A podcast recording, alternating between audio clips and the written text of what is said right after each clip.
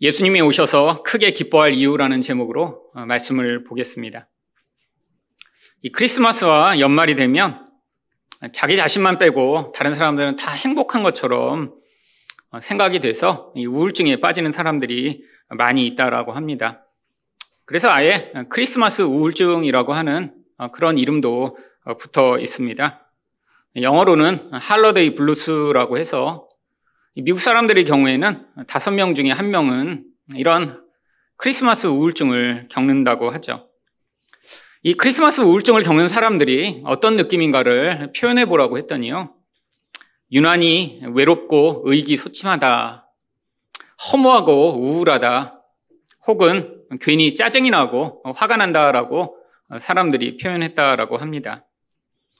평소에 이런 감정을 느낄 때가 있죠.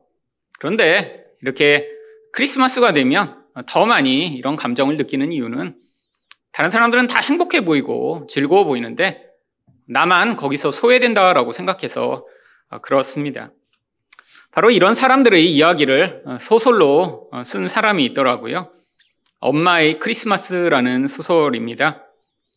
한 이혼한 엄마와 아들이 이렇게 살아가고 있는데 이 엄마에게 이 아들은 누구보다 소중한 존재였습니다.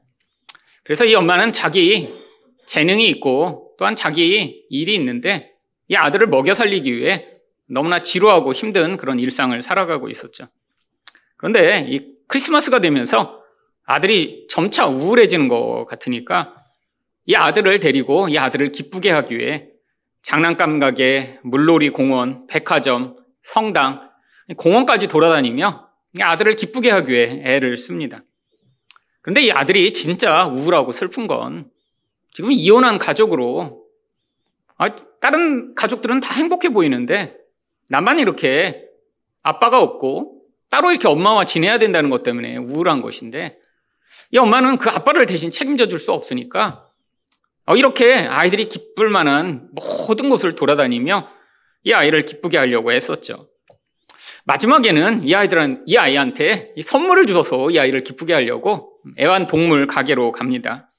그래서 아담과 이브라고 하는 새 한 쌍을 사주고 집에 돌아오는데 아이가 그 순간에 하루 종일 참았던 그 우울함과 슬픔이 폭발합니다. 결국 집에 돌아와 침대에 몸을 던지며 울다가 엄마에게 소리를 지르죠. 이번 크리스마스처럼 우울하고 끔찍한 날은 자기 평생에 없을 거라고. 엄마는 나 때문에 자기 인생을 망치지 말고 자기 인생이나 잘 살라고 소리를 지르며 이 소설이 끝납니다. 그런데 이 소설의 마지막에 이런 구절이 있어요. 사진 속에는 지겨운 파티, 을시련스러운 수요핑, 숨막히는 식사, 가족들의 다툼, 이혼의 징후, 일상의 권태 같은 것은 절대로 없다. 사진이야말로 전쟁을 치르지도 않고 승리를 거두는 거짓말이다.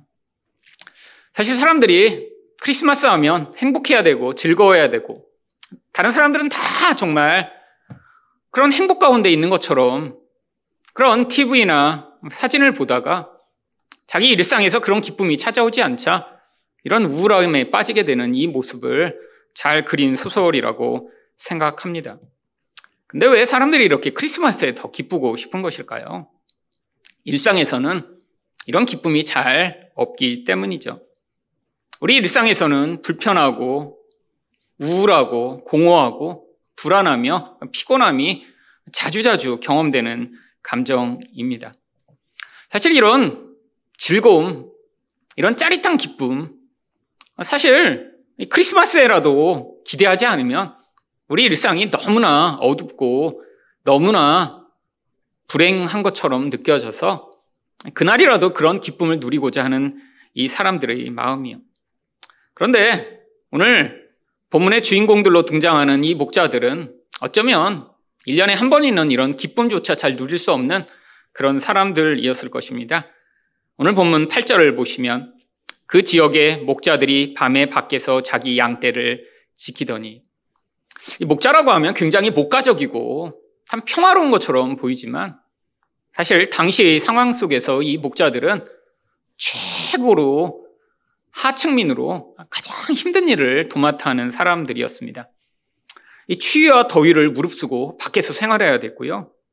또 자기 양이 아니라 대부분은 부자들의 양떼를 대신 맡아 소작하는 소작농들이었습니다.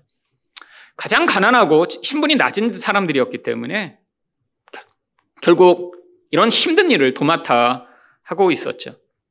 이들에게 이런 아, 우리가 생각하는 그런 크리스마스 기쁨과 같은 그런 기쁨 같은 것은 존재하지 않았을 수 있습니다. 그런데 이렇게 전혀 기대할 것이 없는 이런 사람들에게 갑자기 놀라운 기적과 같은 일이 벌어집니다. 9절입니다. 주의 사자가 곁에 서고 주의 영광이 그들을 두루 비침에 크게 무서워하는지라. 여러분, 아니 여기 이렇게 교회 오래 다니시는 분들도 이렇게 인생 가운데 천사가 나타나는 경험을 할 수 있을까요? 아니 인간들 가운데 이렇게 천사를 직접 만나고 또한 하나님의 영광이 직접 비추는 경험을 하는 사람이 몇 명이나 될까요? 아니 이렇게 아무런 특별한 일이 없는 것 같은 그런 힘든 일을 하고 살아가던 이 목자들에게 이런 놀라운 일이 벌어집니다.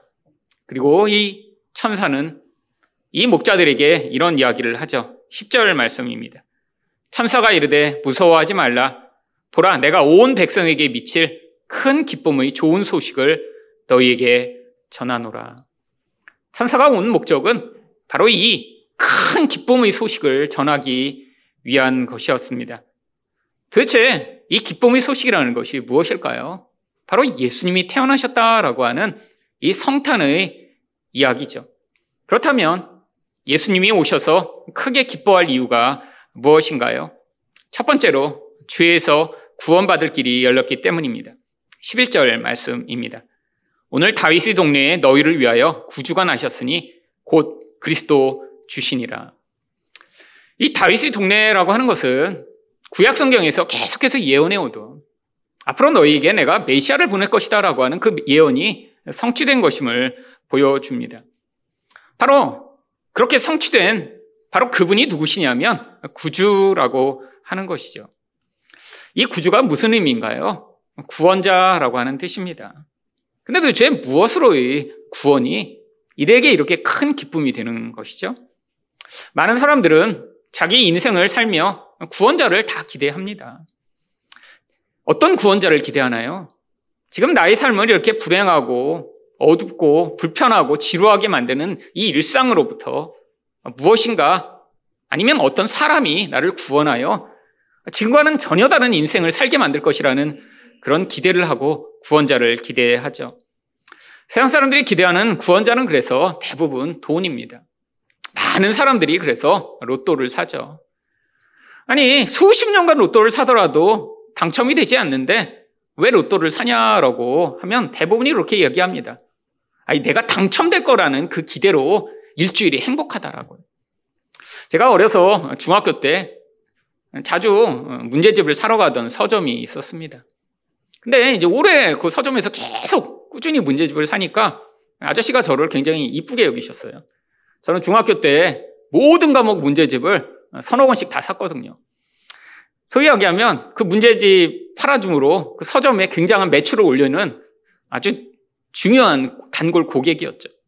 그러니까 아저씨가 저를 이제 이쁘게 여기시면서 아, 학생 내가 보여줄 게 있다고 그러더니 그 서점 바로 뒤에 이제 조그만 단칸방이 있는데 거기 한번 와보라는 거예요. 자기가 아주 신기한 거 보여주겠다고. 그래서 들어가 봤더니 벽에 이렇게 그 앨범 파일이 한 벽을 가득 채우고 있는 거예요. 가득. 이게 뭔지 아냐고. 그래서 아, 모르겠는데요. 뭘 모으셨어요? 그랬더니 한 권을 뽑아서 보였는데 주택복권이 시장된 날부터 모든 주택복권을 그때까지 한 장도 변하지 않고 다 모아놓으신 거예요. 수십 년간. 제가 중학생이었으니까 그게 80년대죠, 80년대. 그리고 그게 한 벽을 가득 채우는 앨범이 된 거예요, 앨범. 다 새 거죠, 넣어갖고. 보니까 한 번도 당첨이 안 되셨대요.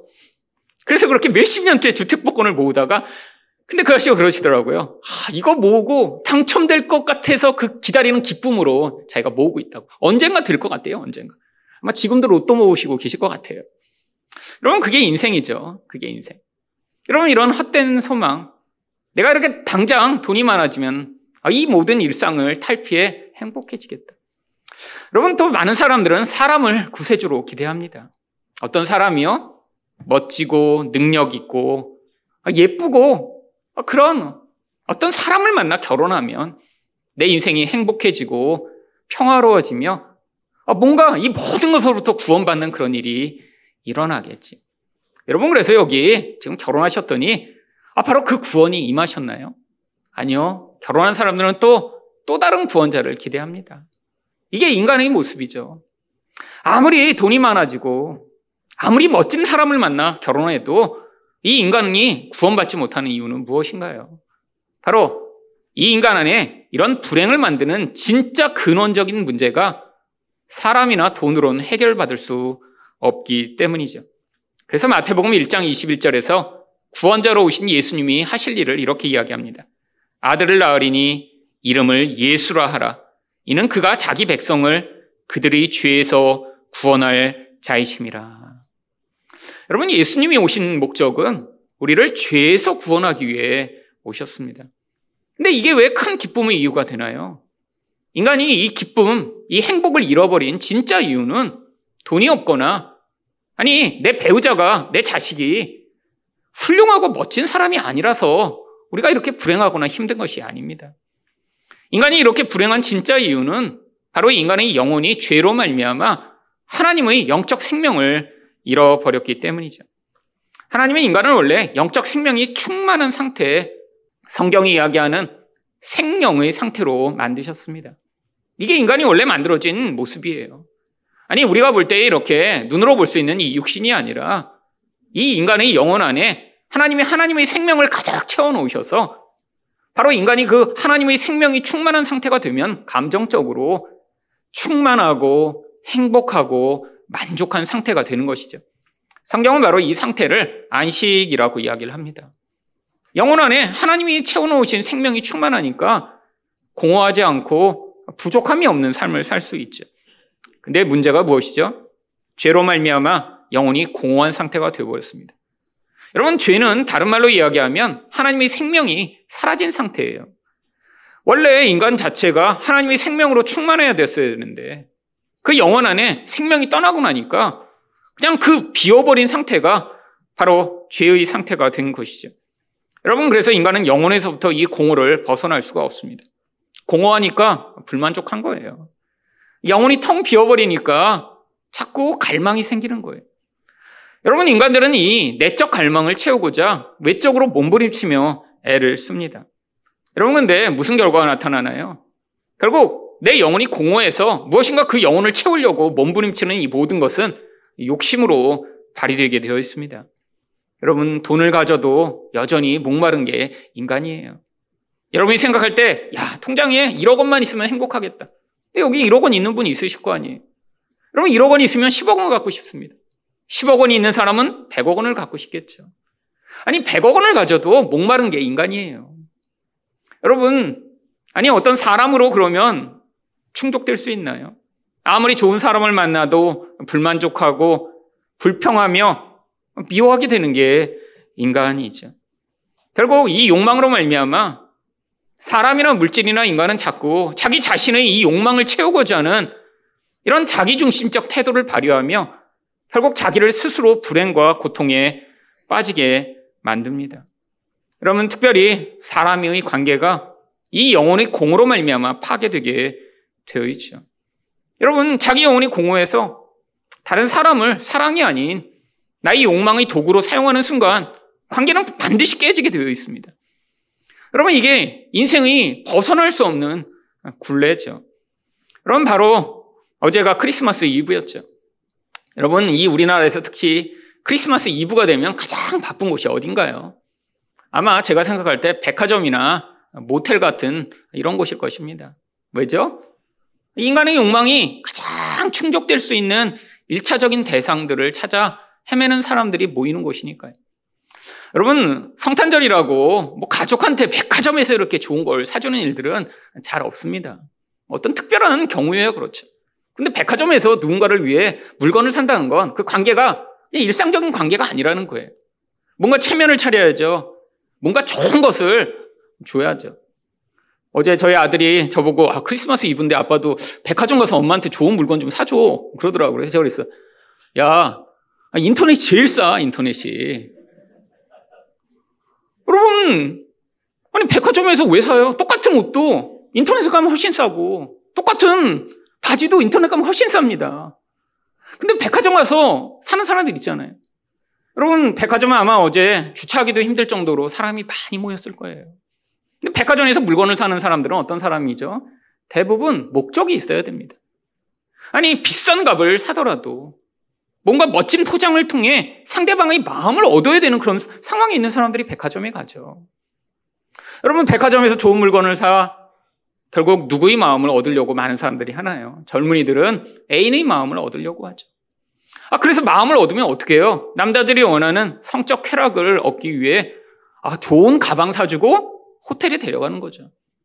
여러분, 이게 인생에서 사람들이 추구하는 야, 행복하고 싶다, 즐겁고 싶다라고 하는 그런 몸부림의 결론이죠. 여러분, 근데 그 결론이 무엇인가요? 그랬더니 행복한가요?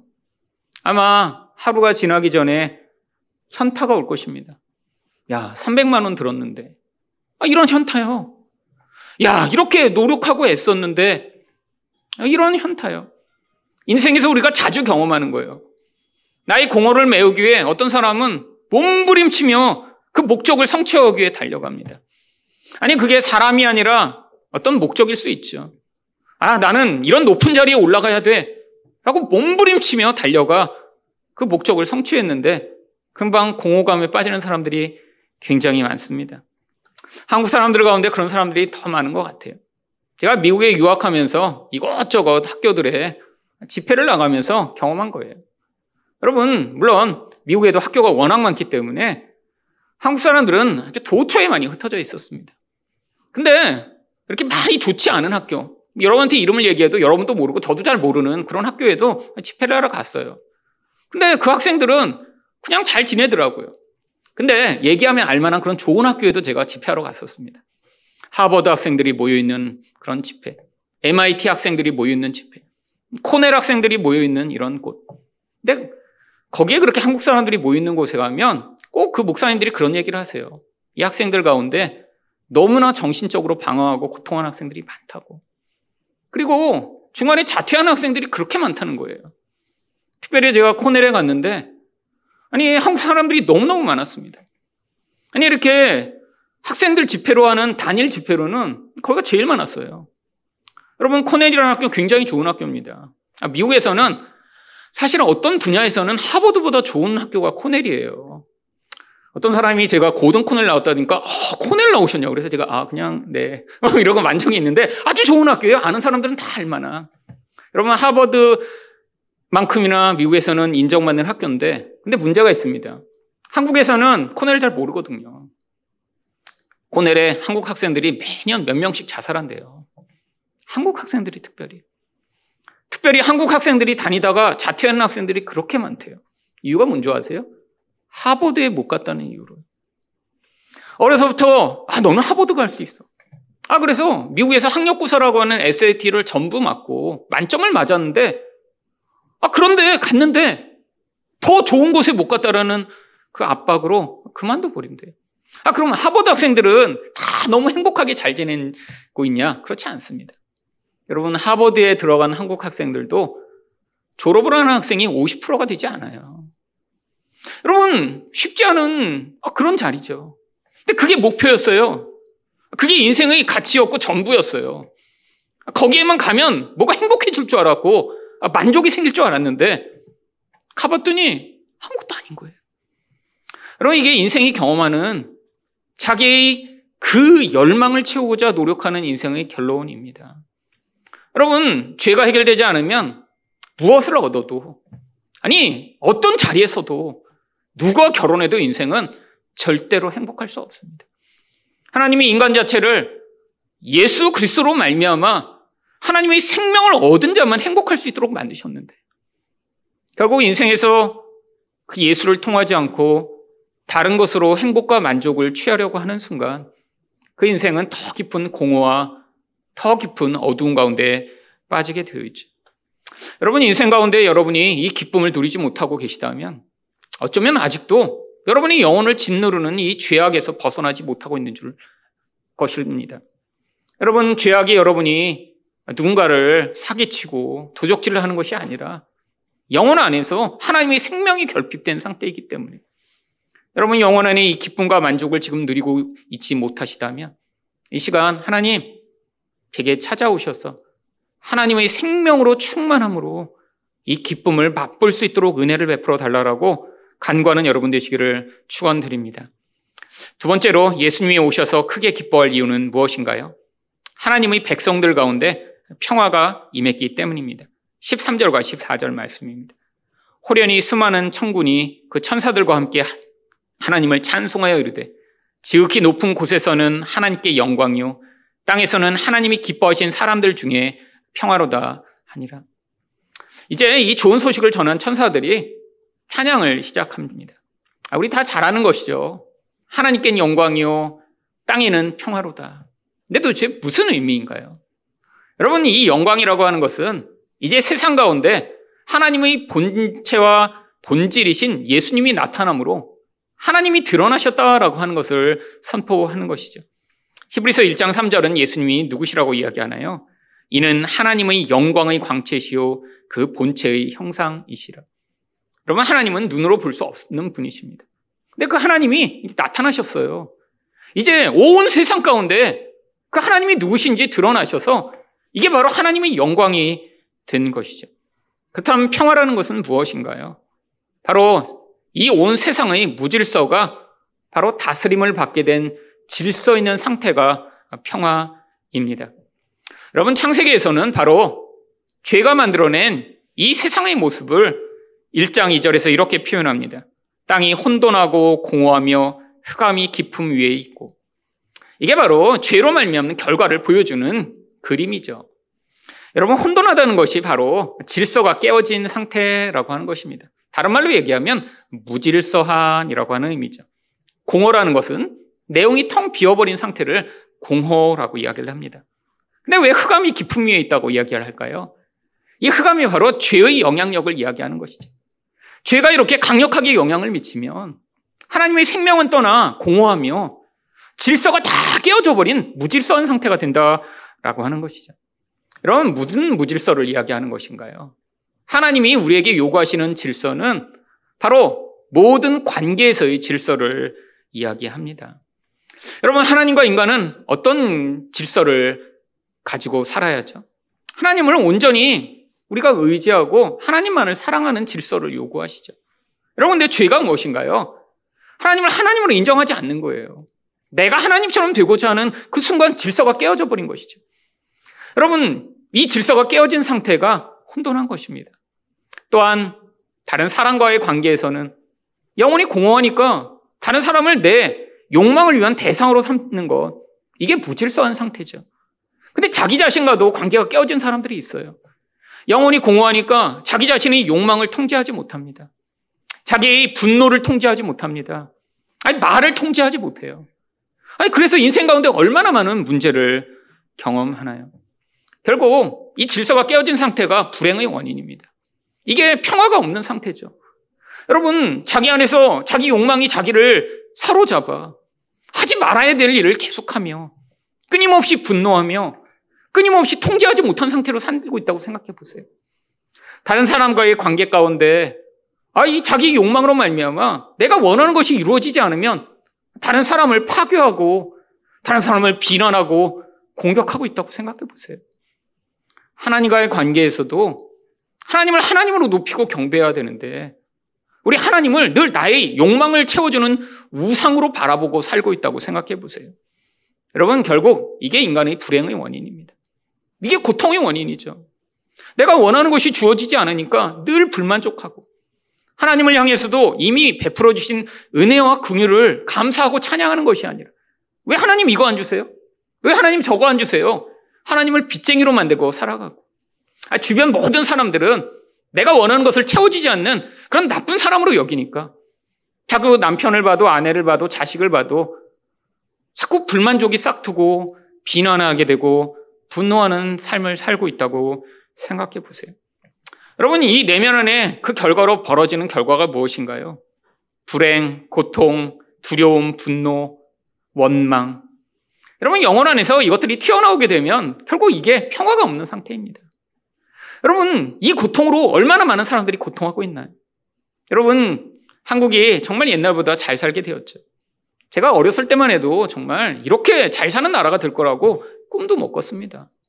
정말 제가 어렸을 때는 돈이 없어서 겨울에도 얇은 봄잠바 입고 다니는 그런 친구들이 있었어요.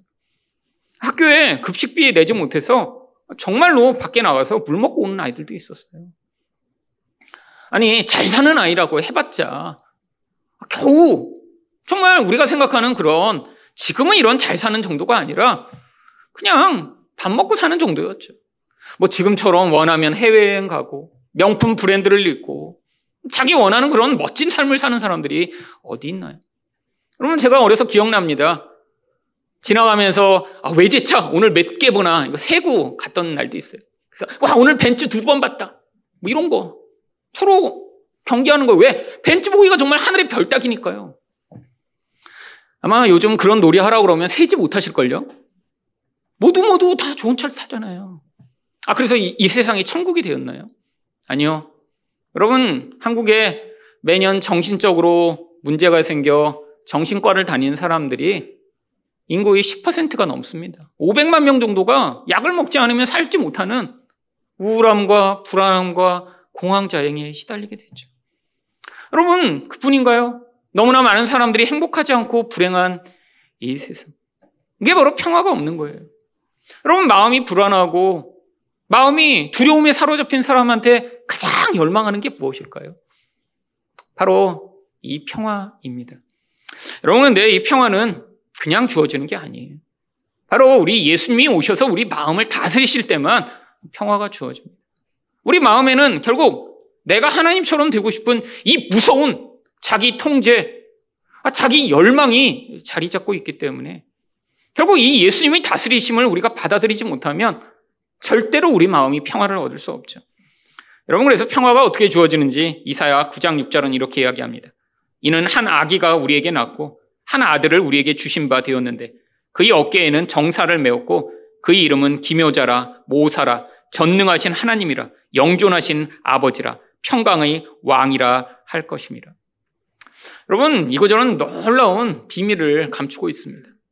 아니 아기가 태어났대요. 근데 그분이 누구예요? 아버지 하나님이시래요. 이게 바로 예수님의 비밀이죠. 아니, 연약한 자로 이 세상에 오셨어요.